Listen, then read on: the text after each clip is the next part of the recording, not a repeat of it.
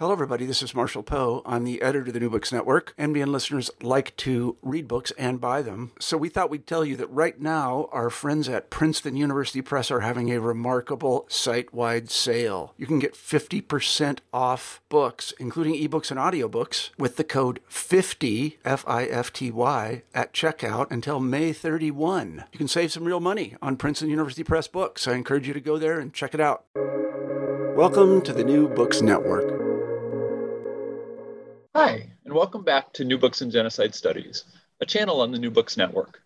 My name is Kelly McFall from Newman University, and I'm a host on this show. And today we're welcoming back, welcoming back two frequent and prolific guests, John Roth and Carol Rittner. Each has been on the show before, so I'm not going to take any undue time introducing them myself. Um, but I do want to point you back to earlier interviews they've done. You can find them in your podcast feed or on the webpage for the show. Uh, and today, uh, they're here to talk about their new edited volume, uh, a book called "The Memories of or The Memory of Goodness: Eva Fleischner and Her Contributions to Holocaust Studies." Uh, and we're going to get a chance to talk about uh, Fleischner, um, but also about the way she worked in a broader dialogue and interaction between. Um, Catholic uh, churches and Catholic hierarchies and Catholic circles and and Jewish uh, individual thinkers and circles after the Holocaust in, in, a, in an effort to wrestle with what the Holocaust meant for, for both faith traditions. So, John and Carol, I'm eager to talk about the book. It's wonderful. Welcome back to the show, and thanks for being with us. Thank you very much, Kelly, for having us back. It's always a pleasure. Yes, thanks, Kelly. We really appreciate your interest in our work and on this occasion, uh, your interest in Eva Fleischner. So before we dive into to, to this book, I thought um, you, you all have been working together for, I think you said 30 years or so when we were talking before we started recording.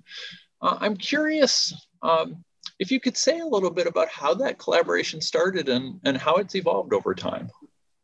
Well, let me jump in and um, say how I met John. I believe, John, that I first met you uh, at the uh, conference I organized with Elie Wiesel in Washington, D.C., uh, about uh, rescuers of Jews uh, during the Holocaust, called Faith in Humankind Rescuers of Jews During the Holocaust.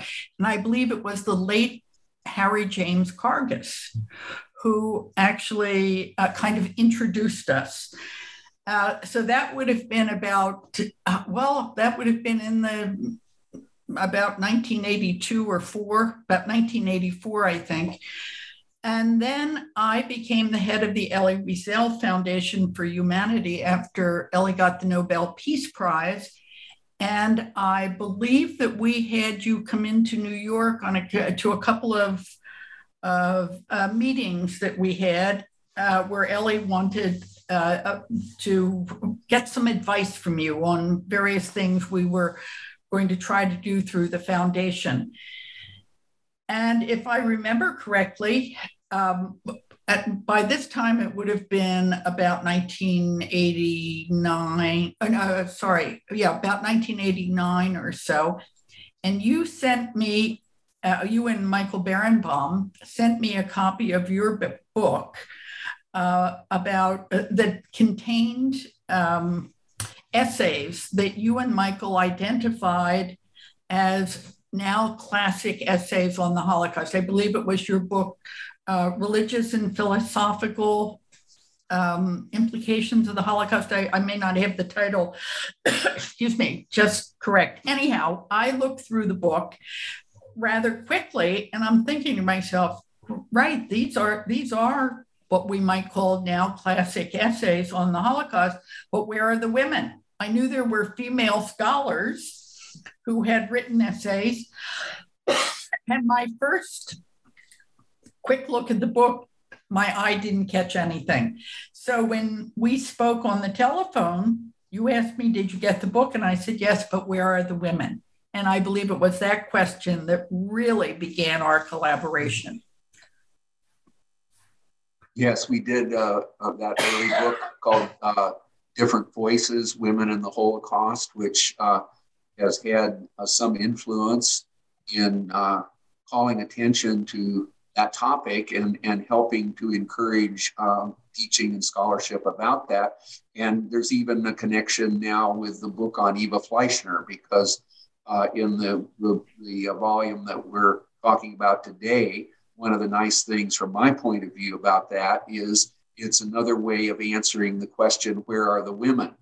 That you asked uh, long ago, Carol. And so uh, this book calls attention to a woman who was very uh, influential and early in uh, the work that she did on the Holocaust and related topics. So, just one further comment on uh, Kelly, how Carol and I got together. I, w- I would say if you were, you know, looking deep down, uh, we would have to say that it was the Holocaust and, in a way, Elie Wiesel who brought us together. And this would be um, uh, a part of a narrative that would uh, touch many people who have uh, gone on to work in uh, Holocaust studies and genocide studies. Um, um, and it's true of Eva Fleischner as well. She was uh, she didn't start out wanting to focus on the Holocaust. In fact, uh, she was discouraged from doing that, but her better judgment prevailed, and she went forward with that work. And uh, Elie Wiesel was an, another influence on, on how her thinking developed, particularly, I think, with regard to uh, Jewish Christian uh, relationships. So, Carol and I have had a long uh, and productive uh, scholarly relationship as well as a, a, a wonderful friendship. I, I, like to tell a story that uh, Carol Rittner is one of the most entrepreneurial uh, women, particularly among um, religious uh, in the Catholic Church that I know. I teased her sometimes that if she hadn't become a nun, she would be the CEO of a corporation. And uh, I also say that I, I always do what she tells me because she has uh, an unfailing uh, sensibility for finding projects that are worth doing. And very often she uh, uh, gathers together the resources that bring people together uh, in collaborative scholarly ways that uh, produce books and insights and friendships. Thank you very much. I, I, uh, I'll just make one comment about John. Of course, for me, it's been a great privilege to work with John because I mean, he is a wonderful scholar, a wonderful human being. And the one thing that I can say, well, I can say many things, but one of the things I can say about working with John is he's encouraging. I have I have always felt that no matter what kind uh, particularly in writing, I'm, I'm not an easy writer. And uh, so I'm always struggling to try to say what I want to try to say. And John is always uh, very encouraging. I mean, he he builds on my weaknesses and makes my weaknesses look very good. I mean, John is both a great scholar and a wonderful human being. So I thank you for many years of collaboration, John. It's been great. Thanks for, for telling us those stories. Um, maybe some other podcast will uh, have time to pick your brains about advice for graduate students and for academics about how to write successfully or how to write to completion or how to edit books. But but now let, let, us turn to this book and, and maybe and i guess i'll start with john. Uh, who is eva fleischner and, and how did you know her and, and work with her? Eva fleischner uh, began her life in in Vienna, Austria. Uh, she was born into a family uh, that was Catholic on her mother's side and Jewish on her father's side. But she was uh, on the Jewish side, the family was highly assimilated. And Eva often mentioned, you know, when people would sometimes say, "Oh, you have Jewish uh, heritage," she would she would sort of push back and say, "No, no, my family was never uh, oriented toward uh, Judaism or Jewish culture very much. But she was born in the 20s, in, 19, in the 1920s in Austria. And so she came of age during the time when uh, Hitler and, and the uh, German Nazis uh, um, occupied uh, Austria. And uh, because under the Nazi definitions, um, Eva would have been regarded as, as at least partly Jewish, uh, her family decided wisely that the children should get out. And she had a younger brother named Hans, who just recently passed away and they were uh, sent first to England and then eventually to the United States. And eventually, the family was was united in, in the United States. Uh, Eva went to uh, Radcliffe College, uh, now part of Harvard University. Had a career early on in publishing, and then um, always having been uh, a devout uh, Catholic, she found her way increasingly into a relationship with, with her church in a personal kind of way. And that led uh, into an interest in uh, scholarship and eventually took her to a PhD um, uh, that uh, launched her academic career. I'll let Carol add more to this, but in a nutshell, uh, Eva became one of the early people uh, working in some important areas, and these are the ones that are highlighted in the book. Uh, she was an early teacher in public universities, and uh, to some extent, specifically with regard to Catholic institutions, she was an early teacher uh, focusing her work on the Holocaust. And she did this with some reluctance because uh, she didn't feel like she was particularly prepared or equipped to do this work, but she went um, went at it and then reflected on it. And, and some of the essays that are in the book are very sensitive reflections on the, um, the prospects, pitfalls, and importance of teaching about the Holocaust. She also early on had an interest, and this I think can trace back in some ways to her roots, although she didn't talk about this a great deal, but she was always hmm. very interested in Jewish Christian and in particular Jewish Catholic relationships. And uh, she did important work on that. Uh, and then she got interested, uh, partly through the suggestion of the um, Jewish Holocaust historian Yehuda Bauer, to pursue uh, the stories about rescuers, particularly uh, Catholic rescuers, but also secular rescuers uh, in France who uh, helped to uh, save the lives of uh, Jews in that country. So these are the three areas that we found um, her contributions to be most pronounced as far as Holocaust studies are concerned. And we unearthed a variety of essays that she had written over the course of a career that we think are lucid, accessible, uh, and still very timely. I would uh, add to John's uh, wonderful kind of summary of um, Eva's life and some of the work that she did. What I would add is uh, is this: Eva was always a Catholic scholar. I would say that Eva, I, I only met Eva after uh, Vatican II. But from what I can gather from reading her writings and knowing a little bit about her life, I would say Eva was in many ways a traditional um, pre Vatican II Roman Catholic. Um, and what opened her eyes was, um, first of all, her involvement with the Grail, that was the lay organization of, of women uh, founded in, in uh, the Netherlands in the uh, early 1920s that she became a member of. Uh, so I think it was her spiritual formation, if I can put it that way, in the Grail that began to open our heart, particularly to the Psalms. And then she went to the University of Notre Dame. Uh, at one point, she was sent there by uh, the Grail, this organization that she was part of, religious organization she was part of, and she studied uh, literature, uh, liturgy, and catechetics. This would have been in the early 60s, late 50s, early 60s. So just as Vatican Council II was kind of heating up and Pope John the 23rd was having such an impact on the church.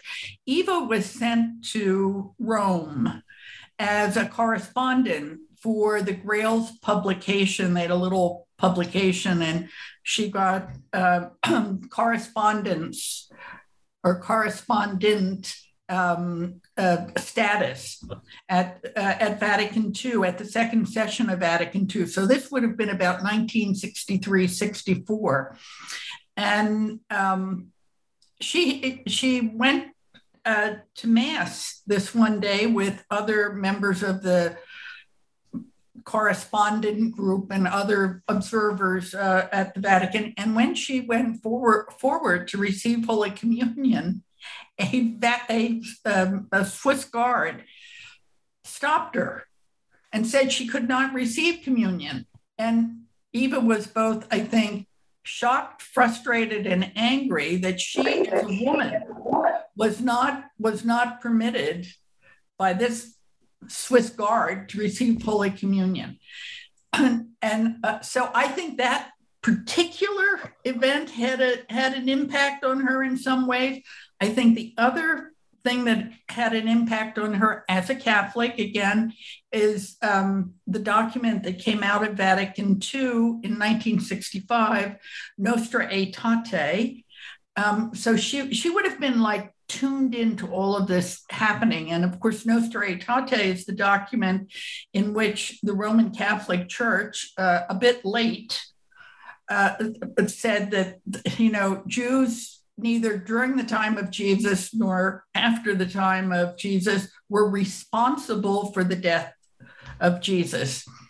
And uh, also, just around this time, uh, uh, uh Eva went to France. I, am not sure I have my dates right. We have a wonderful chronology, by the way, in the book that indicates lots of events that we think had an impact on Eva and on her life. But in any event, Eva went to France um, to do some study.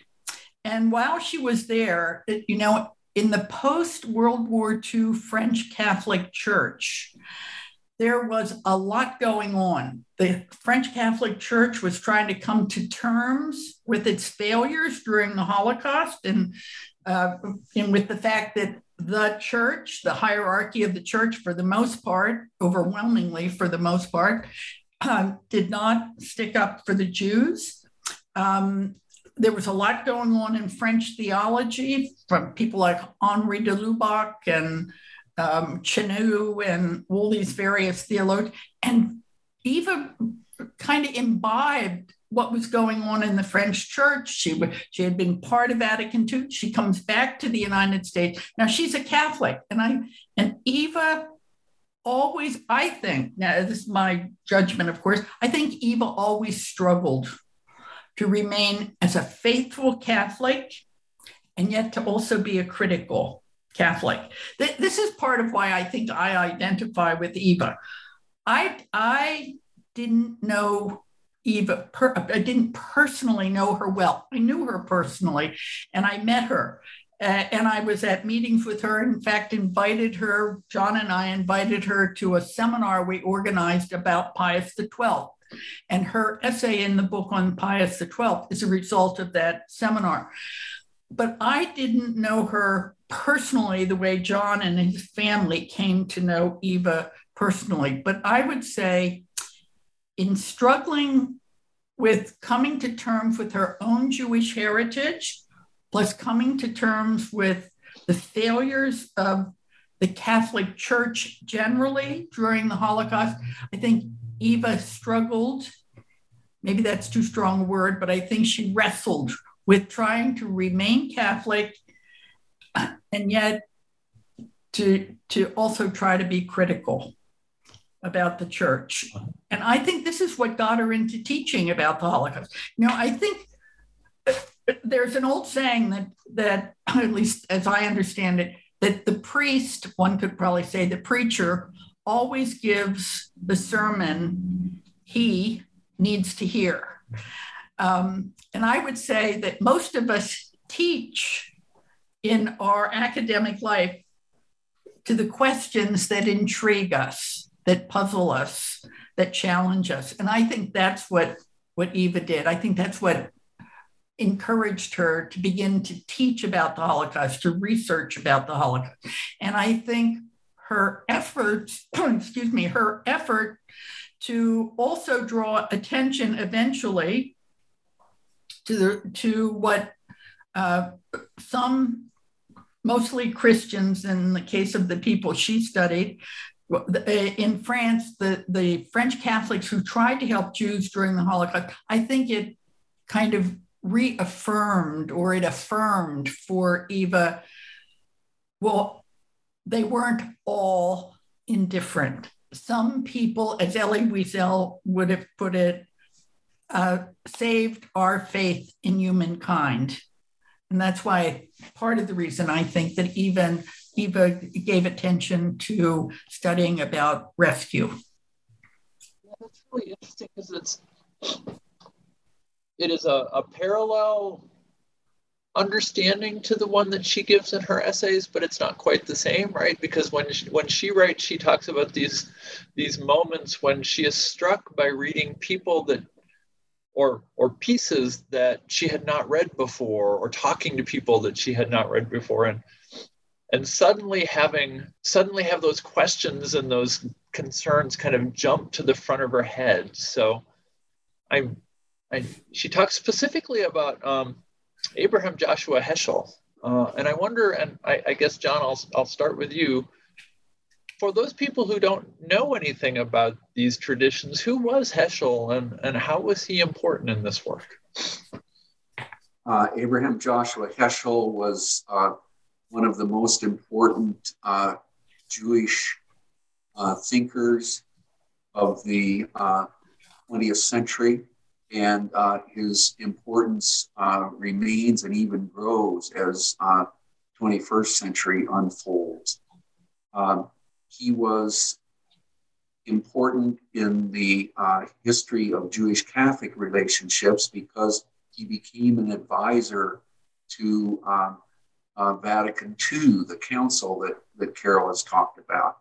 And he was insistent on um, making sh- as sure as he could, as a, as a Jew working in a Catholic context, um, when it came to the part of the Nostra Aetate document that talked about Catholic Jewish relationships, Heschel was um, as adamant as he could be to ensure that the church uh, rejected its uh, anti uh, Jewish bias, which had done uh, immense harm, had been, in fact, instrumental in uh, providing the seedbed for the Holocaust.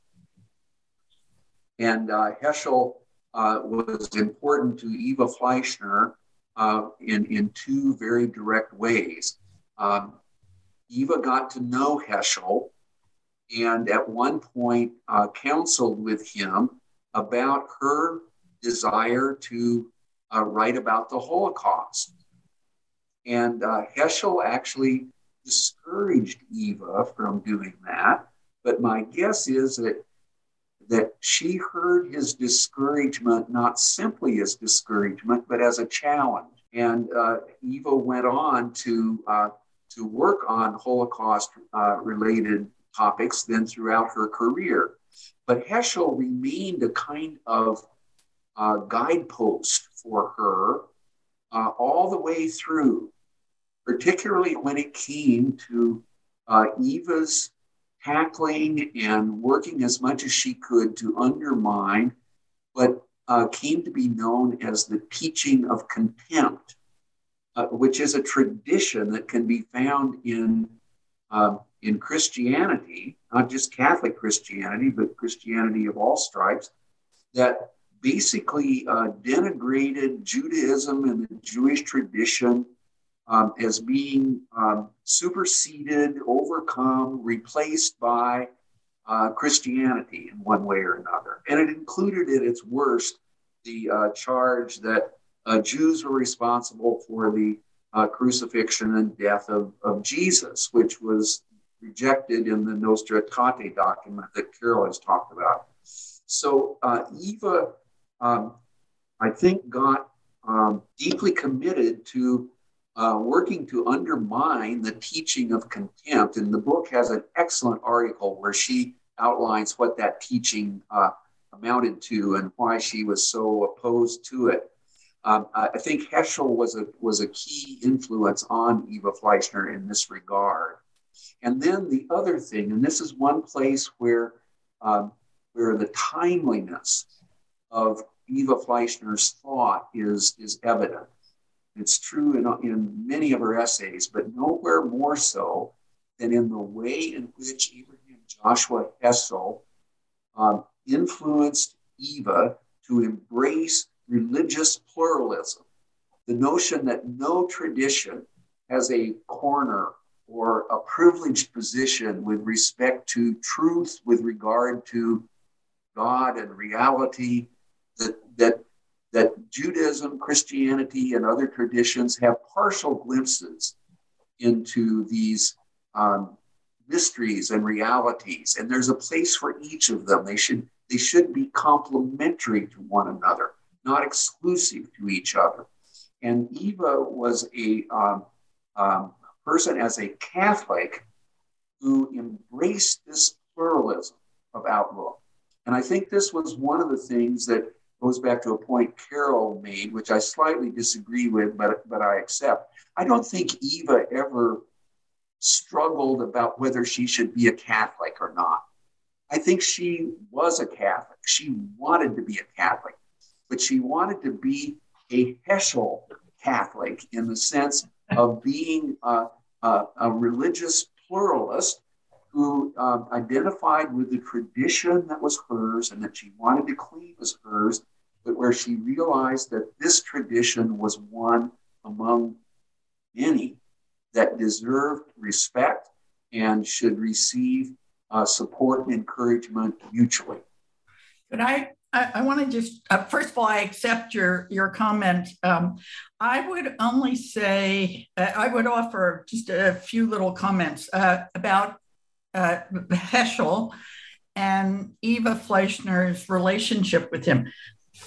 As I read her uh, her essay about her two essays, I believe we have in the book where she refers to Abraham Joshua Heschel.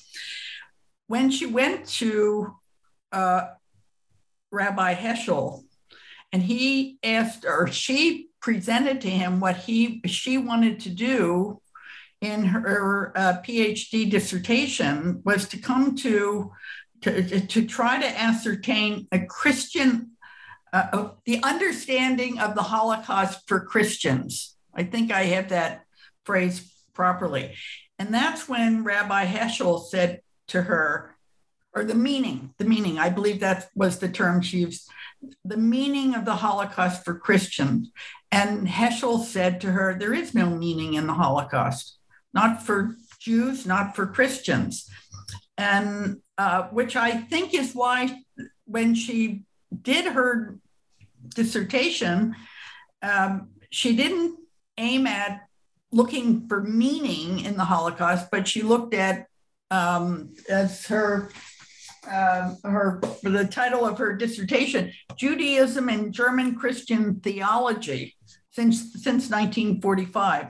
Christianity and Israel considered in terms of mission. Um, so I, I think that what Heschel tried to do was to say to her, listen, it isn't meaning that you should be looking at what does the holo- what's the meaning of the Holocaust for Christians? That's one thing. The other thing I would say is, of course, I don't know if if Eva struggled with what it was. I, I guess probably I'm speaking more about my own struggles to remain faithful when I see all the failures uh, in the uh, the Christian churches uh, during the Holocaust. But I would say Eva was also influenced in her view of pluralism and religious pluralism by Vatican Council II. I mean, prior to Vatican Council II, the traditional teaching was there is no salvation outside the Catholic Church. And it was Vatican Council II that in uh, its documents, the church and Lumen Gentium, uh, Nostra Aetate, and in the uh, the book on or the the, the uh, document on religious freedom um, that I think really influenced um, uh, Eva Fleischner. I, I think Eva was like many of us enormously influenced by Vatican Council II and uh, and by the French uh, Catholic Church and what was happening in the French Catholic Church in theology, and by these theologians, de Lubac and Chenu and Rahner, wasn't French, but was very influential at Vatican II. The late Gregory Baum, uh, who was a Canadian um, Catholic theologian, I mean, by their thinking, um, that I, I, think that I think Vatican II is even more influential on um, Eva's view toward pluralism. Uh, at least this is what I read as I read her documents, uh, her essays. Uh, not that Heschel didn't influence her, I think he did. And she had a very warm relationship with Abraham Joshua Heschel and his family. And um, it's too bad we don't have Eva here to ask her in person. I'm, I, I also noted that phrase, Carol, and I, I wondered, um, I wondered if some of what she did, and here we've been talking about her interest in Jewish Christian or Jewish Catholic relations, and which is a big theme in the book. And I, I wondered to some extent if what her if her interaction with the Holocaust was an attempt not to find meaning in it, but to make it meaningful by addressing the ways in which the Catholic or Christian churches had contributed to the attitudes that brought it about. So I wonder if you could, and I'll start with Carol and then John can jump in. So, what did this mean for her in a very practical way? I know she was involved in some of the discussions within the Catholic Church about the Holocaust and, and, and interfaith dialogue.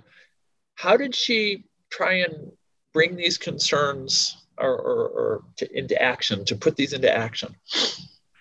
Well, one of the ways that I originally uh, met Eva Fleischner was through uh, Dr. Eugene Fisher. And Gene Fisher, for years, was the uh, US Catholic bishops, if I could say, representative in terms of, he's a layman, still living, uh, in, in terms of uh, Catholic Jewish relations. And Eva was on his advisory board. Now, I was not on the advisory board, but if my memory serves me correctly, at some point in Washington, D.C., when I was working with Elie Wiesel on one of these conferences we organized, I had a meeting, um, and Gene Fisher was there, Michael McGarry, and Eva Fleischner was there. So I think one of the ways Eva tried to, uh, to put her views uh, about the Holocaust, about Jewish Christian relations into practice was being a member and working through the US Conference of Catholic Bishops, uh, the advisory board with, with Gene Fisher. I think that was one way. A second, of course, as a teacher uh, in a state university in New Jersey, I think she also tried in working with her students to put her views and in a practical way into practice.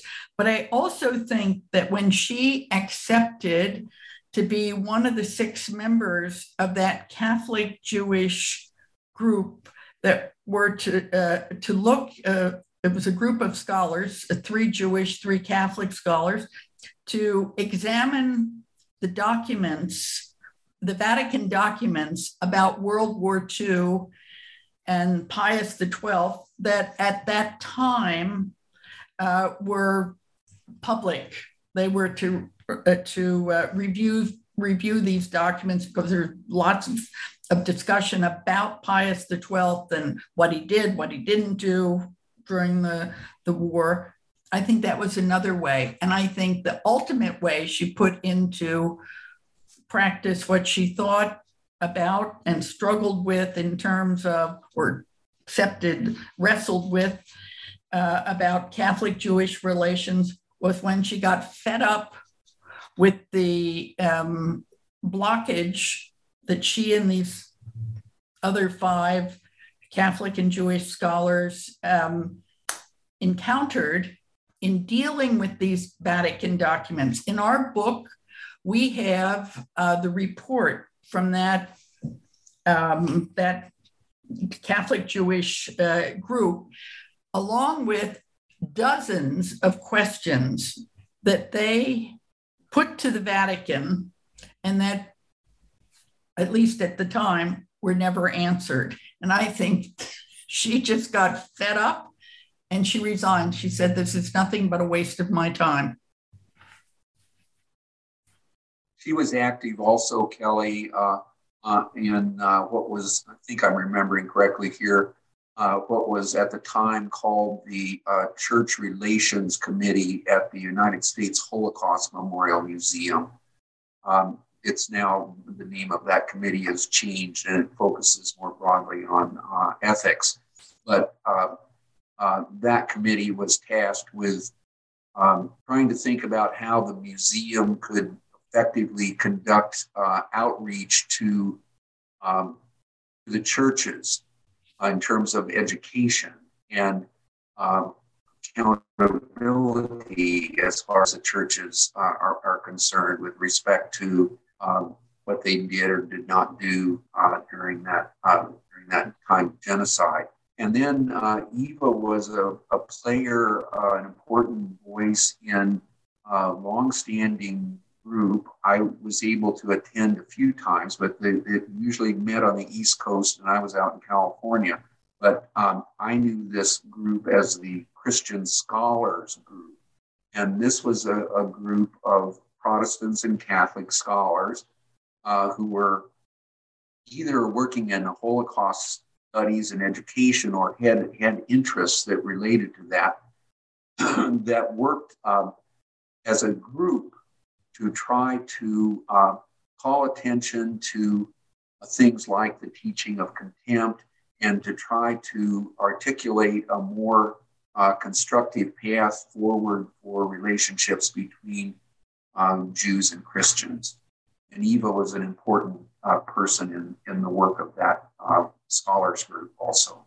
So she found a lot of different ways to um, um, express in practice, usually in uh, communities of practice, um, the concerns and interests that uh, that she had.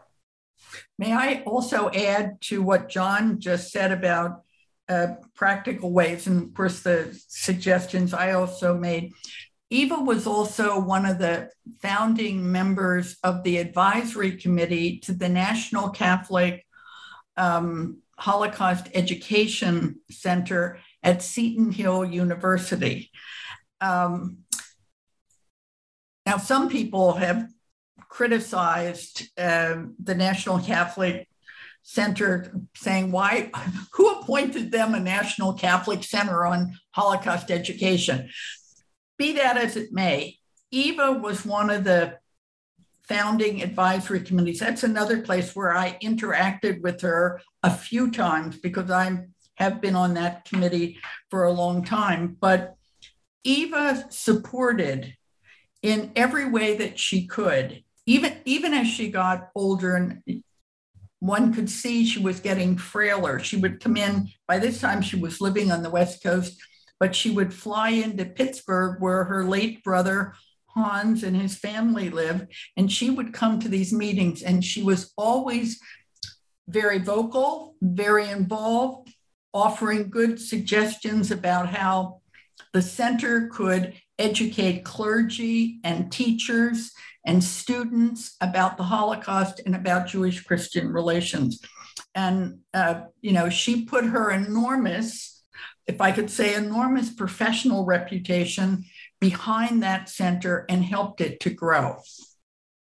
Kelly, I want to I want to add a point here uh, as well because it goes to uh, what Eva's um, purpose was, I think, in in Holocaust education, and this goes to her interest in uh, rescuers.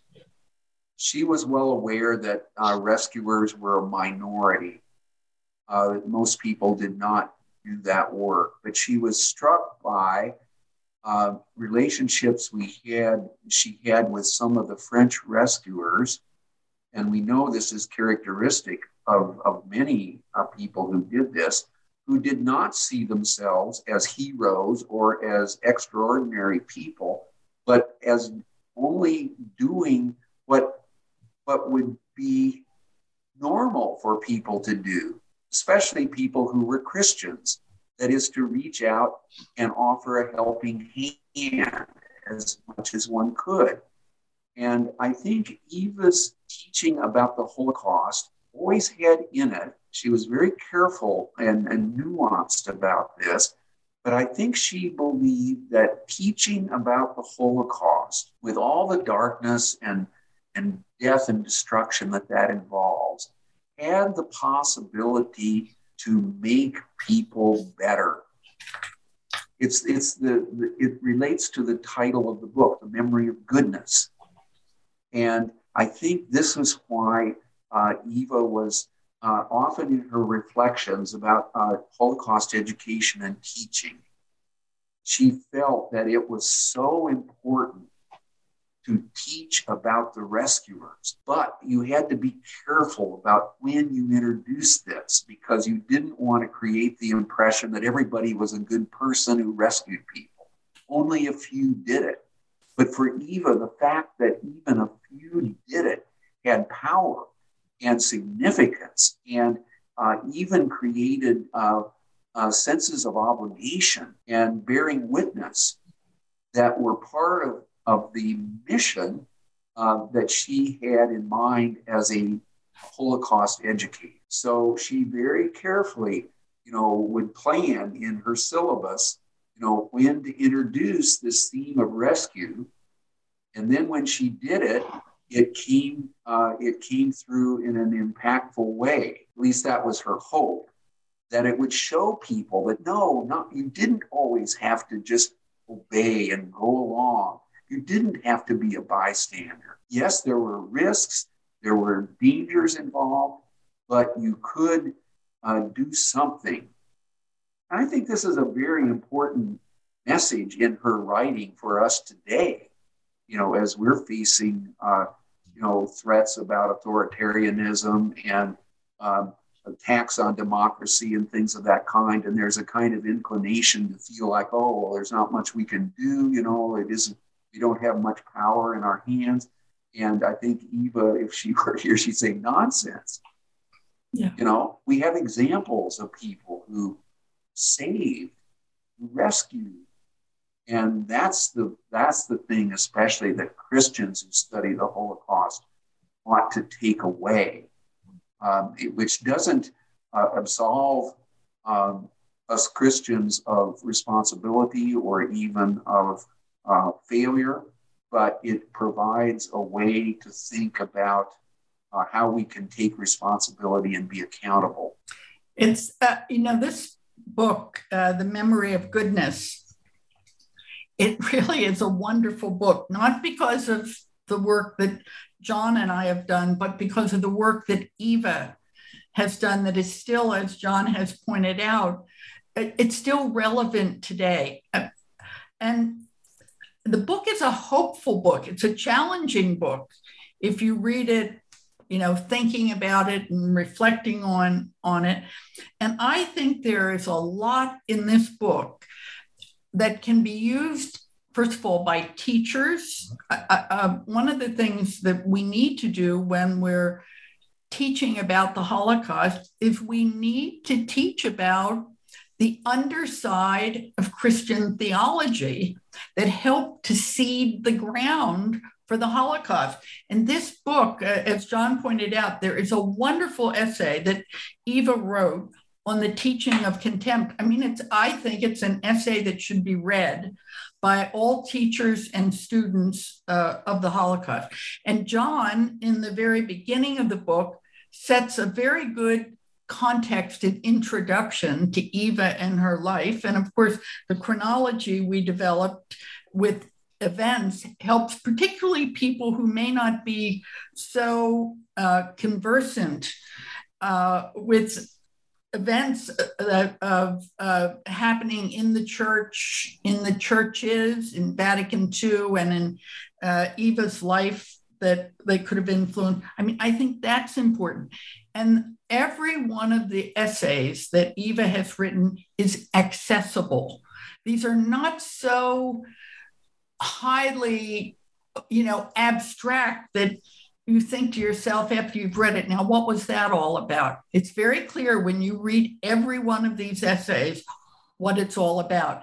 And I also have to say that I believe the documents, some of which both John and I have alluded to, uh, documents written by the Christian Scholars Group and one written by a group of Jewish scholars about Christianity, the uh, the Nostra Aetate information, the the document from the uh, the the Christian Jewish Scholars Group that have uh, evaluated or tried to evaluate the documents of, of the Vatican about Pius. These are all documents that any course on the Holocaust should have included. And any church group who wants to, to discuss Christian Jewish relations or synagogue group could find this book of great interest and great use. Can I pick up on one thing you said there, Carol? Because I, I was really struck. Um, so, so my response to these essays was very much the way you said. These are personal essays that are passionate about the importance of teaching and are meant to teach teachers as well as to teach other readers.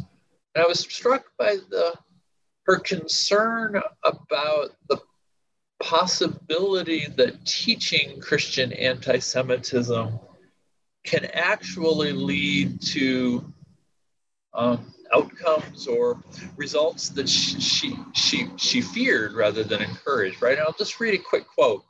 She says, guilt which remains guilt is dangerous. It will become too heavy a burden sooner or later and may in the end result, it may in the end result in blaming the victim. Um, and that really struck me. Um, and I wonder, both of you teach, both of you have read uh, and, and knew Eva and have read her work, but also teach this herself. I wonder if you could respond to that concern and, and, and, and say something about that. Hmm. John, I'll let you start on this one. Yeah. um, I remember when I uh, was regularly teaching my course on the Holocaust at uh, Claremont McKenna College that um, I sensed that some of the students, the students who identified as uh, Christian, were, were having um, a difficult time when we got to the point about uh, focusing on uh, Christian um, heritage and complicity in, uh, in the Holocaust, because this was something they hadn't been exposed to typically before. And um, the, the, the, worry that I had was that um, my teaching would be destructive of their faith or of their sense of you know the, the um, significance or quality of the Christian tradition, which I wasn't interested uh, in doing. I didn't. That wasn't my purpose. So uh, I think Eva was concerned about that too, and um, I think her her way of um, focusing on this, which I would have shared as well, and I expect Carol does too, is you can't um, soft pedal the, the question of accountability and responsibility, but it's important to um, not balance that exactly, but to ensure ensure that that the complexity of the situation is made clear, which is done partly, and Eva was expert at this, in calling attention to uh, Christians who rescued Jews and who utterly rejected the teaching of contempt and who uh, you know did did not uh, see Christianity uh, in that way, even though they were aware that there was that tradition within the uh, you know large expanse of uh, Christian culture. Uh, I remember you know in Eva interviewed a lot of uh, French rescuers, and uh, and at one point in uh, one of her interviews, which is uh, noted in the book, um, she she's asking somebody about, well, what about the teaching of contempt? Didn't you grow up with that? And the person says, no, I never heard of anything like that. The Christianity I learned was did not have that in it. It was about loving your neighbor. Mm-hmm. It was about trying to you know, follow Jesus, not not following some dogma about you know how Christians came to interpret you know the Jewish tradition, and and moreover, uh, this person I think uh, in in her conversation with Eva, you know, keeps coming back to the notion that Jesus was a Jew, and so were all of his you know, followers. So where where this notion that somehow the Jews were the enemy or the you know, the inferior uh, people who have been superseded by now Christian culture and all the rest of this. Um, I think Eva was was uh, committed to doing both. You know, doing the analysis that uh, pointed out the need for Christian accountability for utter failure on the one hand, and on the other hand, saying there's another way of thinking about this. There's another way of acting. Christianity is a far more complex uh, and rich tradition than just its kind of teaching of contempt slash anti-Semitic qualities uh, would suggest. So she wrestled with, you know, constantly, how do you communicate this? And I think this was also personal for her. I think she uh, when you mentioned that the essays are personal in quality, there's one in particular I'm thinking about. I believe it's the last one in the collection, where Eva talks about uh, her own kind of commitment to remaining Catholic. And she wanted to, to do that partly as her way of showing that there was another way to be a Christian in relationship to the Holocaust and, uh, Jewish community than being a bystander or someone who was hostile to, uh, to the Jewish tradition and its history. And she was always uh, working very much uh, in her teaching about the Holocaust to make sure that her students did not equate being Jewish with being a victim she tried, she struggled with this because I remember in one essay she says, there's just not enough time in a semester to do everything that needs to be done if you're teaching a course on the Holocaust. But she tried as much as she could, and I think the best teachers of the Holocaust do this, to, to explain and show, especially in non Jewish students, that the Jewish tradition is rich, immensely rich. Um, and it isn't simply to be equated with uh, the history of the Holocaust.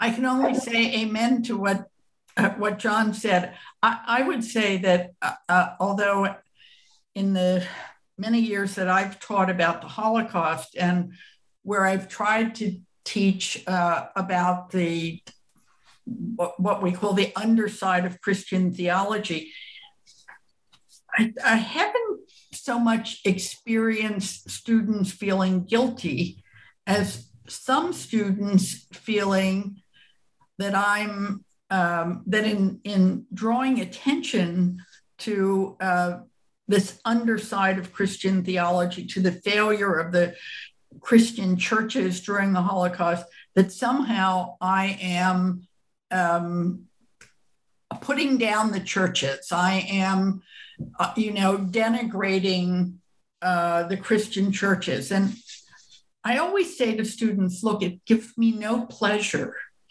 to speak about this. I said, you know, although I've taught uh, most of my professional life in a, a state public institution, I mean, I do the, the students, I always let them know who I am, that I happen to be a Roman Catholic nun. And I say to them, look, you know, this gives me no pleasure to to uh, to teach about this, to draw your attention to this. I am what you might call a professional religious person. And but these are issues we have to face. And uh, and there, as John pointed out, and I think as Eva certainly points out in her teaching, there is another way to be a Christian. And despite the failures, um, there were Christians and others who um, either were never infected by uh, the teaching of contempt or somehow were critical enough and questioning questioning enough to call that tradition into question. And they were able to overcome it.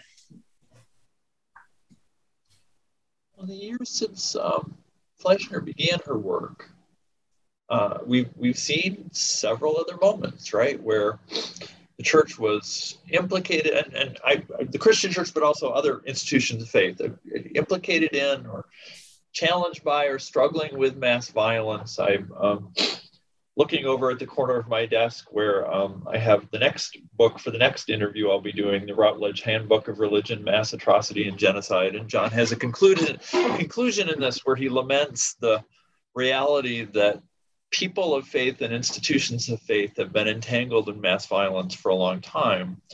Um, so I wonder if you can talk, and I guess I'll ask John to start. Um, what is the task of academics and people of faith in the 21st century? How, how are academics called to research the role of the church?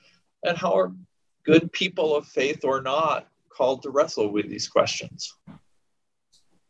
Well, take the volume that you're going to work on uh, next in your series, Kelly, the one about religion and, and genocide. Um, I think what that volume shows is that um, wherever there is uh, mass violence, uh, genocide, um, violations of human rights, um, religion is involved in some way or other because religion is so much a part of, of the cultures in which these um, atrocities take place.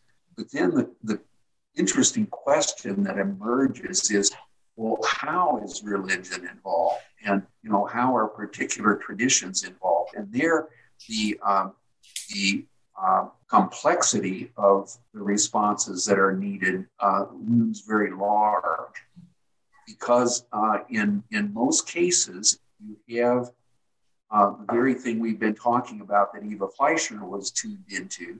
You have bystanding and complicity on the one hand, and then you have usually um, resistance, but in a more minority role. And the, and the dilemma, I think, ethic, and this is an ethical issue for me, I think, is how do you um, maximize the role that religion can play in resistance to these, these trends and minimize the, uh, the threat that religion poses on the other, which is a way of saying you probably can't get rid of the uh, religious alliance uh, with things like authoritarianism and, and even violence. So it's a struggle and a tension. And I think that um, we are wrestling with with a strong version of this right now in the United States when we are addressing what is even getting attention on nightly newscasts now uh, white Christian nationalism. And um, my own sense, and I think maybe Eva uh, saw this too, is I think you nearly always get a toxic brew when you get nationalism and religion aligned. Mm-hmm very little good comes from that in the long run. Religion is, is more um, productive, more ethical when it is in a kind of tension, if not resistance, to, um, to the, the power of, of the nation or the state or the government. So um, you know that that's where where I see the, uh, struggle right now, and uh, I'm not wanting to put words into Eva Fleischner's mouth, but um, I, I'm my my sense is that Eva too was aware that uh, when you get anything approaching uh, alliance between nationalism and a religious tradition, whether it's Roman Catholic or Protestant on the Christian side, you've got you've got something to have to be aware of. Yeah. Did Eva ever write anything about other genocides? I don't think so. I, I um, I don't. I, I, do you know anything that Eva wrote about other genocides, John? I don't. know. I think uh. I think this was. Um, I think she was so focused on the things that did concern her that she uh, she didn't write about other things. It, it, but that isn't to say that she wasn't concerned about right. about them. I mean, the other thing that Carol and I found, we um, we um, include in the book a kind of uh, bibliography of Eva Fleischner's uh, writings, and we tried to include everything that we could locate. We found after the fact that you know there were one or two items maybe could have listed but didn't know about or something like this. So Eva is um, um, she was a scholar, she was a writer, but her bibliography is is not as lengthy as as some people's would be. But uh, but here's the, the thing in, in in the book that we try to uh, uh, use as a context. I, I argued this. I said, you know, when I when we look at the contributions of Eva Fleischner to Holocaust studies, or you could say to anything, the main contribution is her life. Mm. It's her, it's it's her as a person. And sometimes who she was got reflected in things she wrote. But the things she wrote were not uh, exhaustive of who she was. I mean, I guess we would hope that would be true of all of us who write that that her concerns and commitments and interests were uh, were were broad and global, even if she didn't say right about you know other genocides per se. Right. I, I think well said, John. I think that sums up Eva Fleischner's life and work very well. Well, we've taken a lot of your time. Um, I just have one more question for you, uh, and that seems unfair uh, since you seem to be working 22 and a half or 23 hours a day. But, um, but are you working on anything now, Carol? Well, um, John and I will be working on uh, a reissue of uh, Eva's 1973 dissertation, Judaism and German Christian Theology since 1945. When I say we're working on a reissue, um, we've commit well Seton Hill's National Catholic Center on Holocaust Education has commissioned through us a Christian and a Jewish scholar uh, to do uh, each to do a, a new critical introduction to this work. And then as soon as we see that, we'll be doing something. We're not quite sure what it is we're going to be doing with it, but uh, we we'll be working on that. The other thing I'm working on is uh, the proceedings from a conference from uh, last October, November 2021 um, uh, about extremism, Holocaust education. Um, that was held at Seton Hill University. I just had, got all of the essays, so I'll be working on editing that volume and doing an introduction to it. John? I'm writing a book presently with Leonard Grob, uh, who is a, a, Holocaust scholar, also a philosopher like me. Um, and uh, we're writing a book that is uh, exploring the theme. This is the theme. It's actually the subtitle of the book. It's called The Holocaust Ukraine and endangered American democracy. So um, we're, we're thinking uh, about those issues. And the chapter that I've been working on you know, this week is one on uh, religious traditions, where we're talking about um, the relationship between um, white Christian nationalism in the United States and religious trends that were afoot in Nazi Germany in the 1930s. Oh, wow. Uh, and even things that are going on in uh, Putin's Russia with the uh, Orthodox Church there. So it's a fascinating um, project that we uh, hope to complete and have published ahead of the uh, 2024 presidential election campaign just a word, a further word back on on uh, the sequel to the Eva Fleischner book. Um, when we were Carol Rittner and I were working on um, the essays uh, that Eva wrote, we were also immersed in this um, book that she published in uh, 19 mid 1970s, which was um, her uh, award-winning dissertation that mm-hmm. focused on what was going on in post Holocaust theology in Germany. And this, on the face of it, sounds like, well, this might be a rather you know, dry historical reflection. But uh, Eva always had a genius for taking topics and, and breathing life into them. And in this case, the life she breathed into this topic is another instance where the book remains completely timely. And here's the reason why. What Eva was exploring in the post Holocaust German theology, Christian theology, post Holocaust now, was the way German theologians were wrestling with the question should we try to convert Jews? Is the Christian mission what is the Christian mission after, after 1945 with regard to the Jewish people?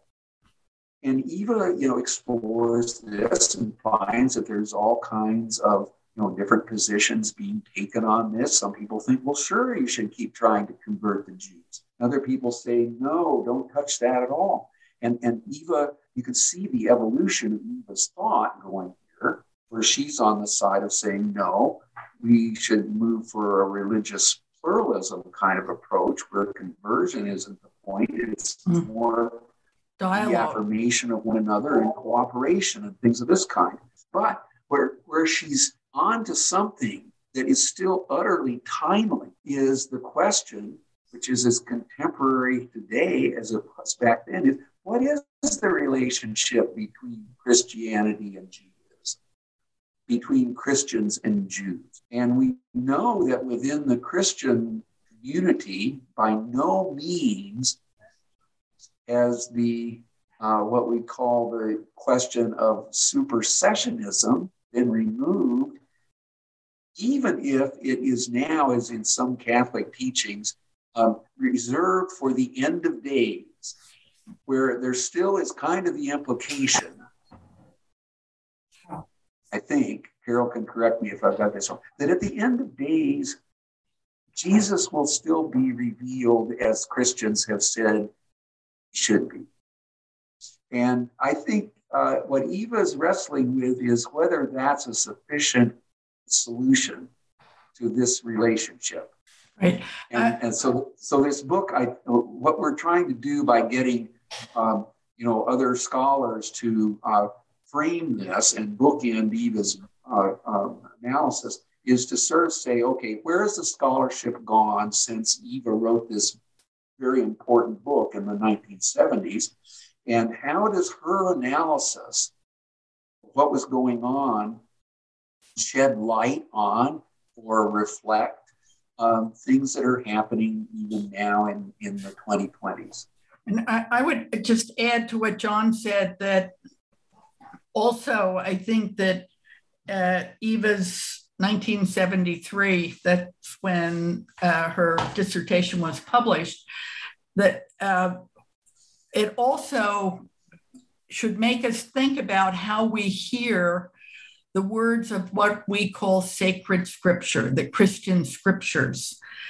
Um, I know that there's been, well, we know that there's been a lot of work done, particularly uh, since it, in post Holocaust Christian scripture uh, scholarship, and particularly since Vatican II in the Roman Catholic Church and in the mainstream Protestant churches, about trying to provide a context for people when sermons are preached and all of that.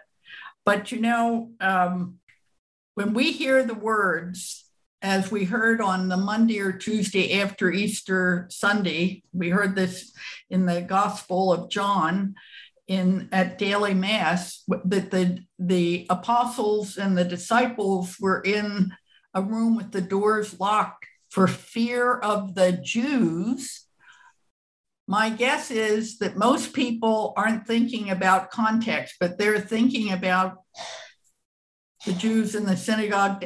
I, am not saying that they're afraid of them, but I like there's still a lot of work to be done. And I think Eva's um, dissertation and the work that we're going to try to do with this dissertation with the two um, scholars that we're working with will help us to draw attention to some of this. So lots of work remains to be done. I'm not saying that Eva started it all, but she certainly was a major contributor to it.